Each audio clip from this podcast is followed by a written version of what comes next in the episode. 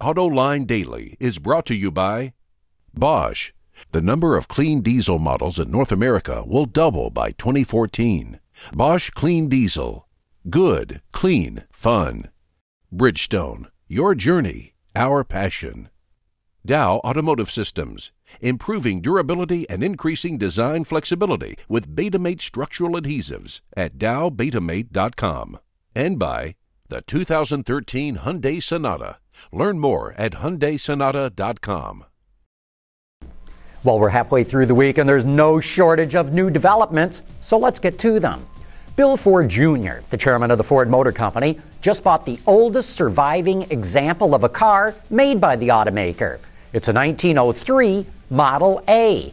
Bill Ford paid $264,000 for it at auction, something of a bargain because the last time it traded hands, it went for $630,000. The 8 horsepower car originally retailed for $850, and in today's dollars, that is about $20,000. Even though the UAW is fighting against the right to work law in Michigan, it already operates in five right to work states Texas, Kansas, Louisiana, Tennessee, and Indiana.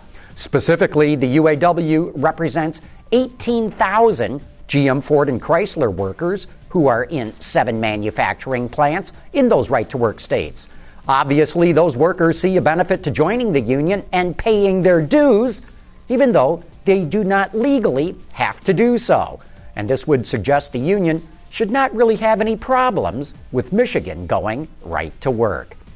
Jaguar Land Rover are considering building an assembly plant in Saudi Arabia, of all places. According to Ward's Auto, a key reason is manufacturing aluminum components.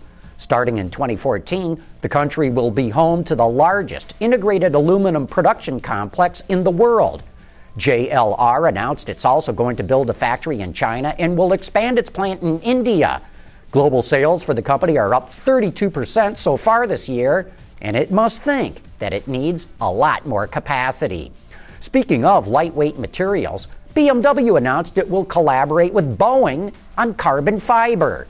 The company's plan on sharing information about manufacturing carbon fiber, looking into automation opportunities, and researching carbon fiber recycling.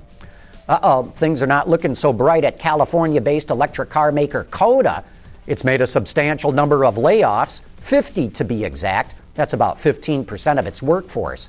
The majority of the layoffs were in sales and marketing, and this doesn't come as a huge surprise because the company has not even sold 100 units of its $37,000 all electric sedan that went on sale in March. And it piggybacks on the fact that the vehicle only received two stars in a frontal crash test, and there's already been a recall.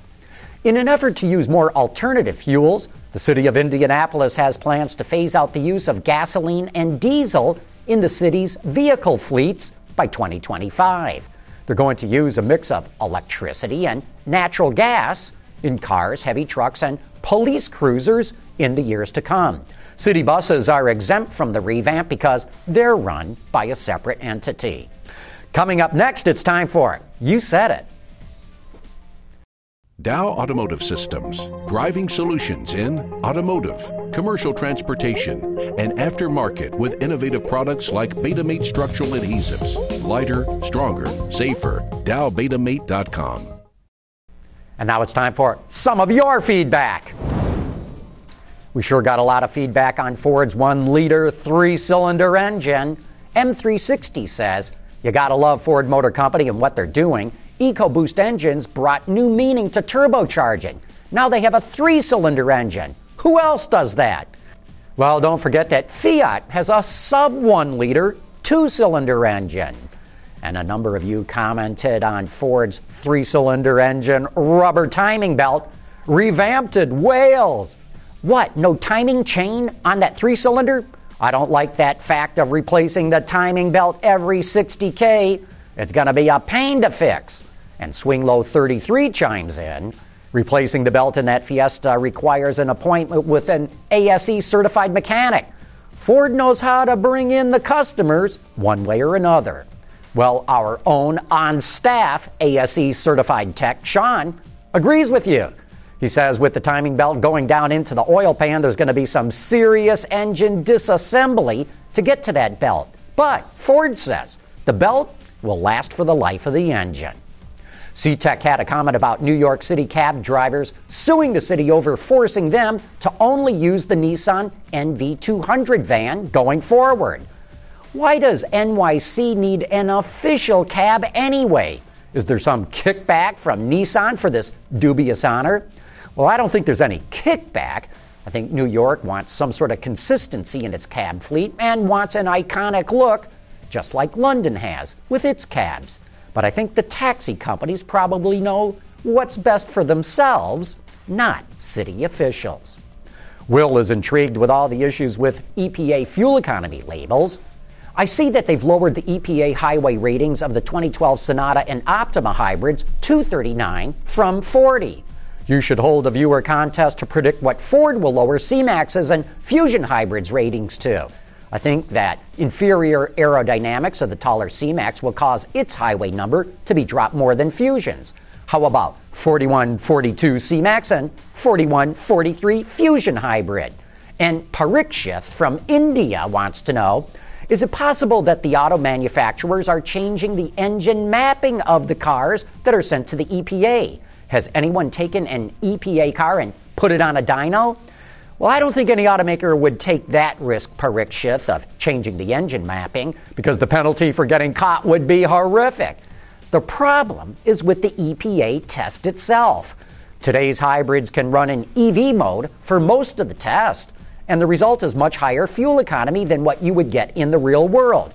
You know, the EPA has often made adjustments to its test over the years as technology and driver behavior changed. It's simply time for the EPA to make another adjustment. Hey, thanks for all your letters and comments. We can't answer them all, but we do go through them all, so keep them coming.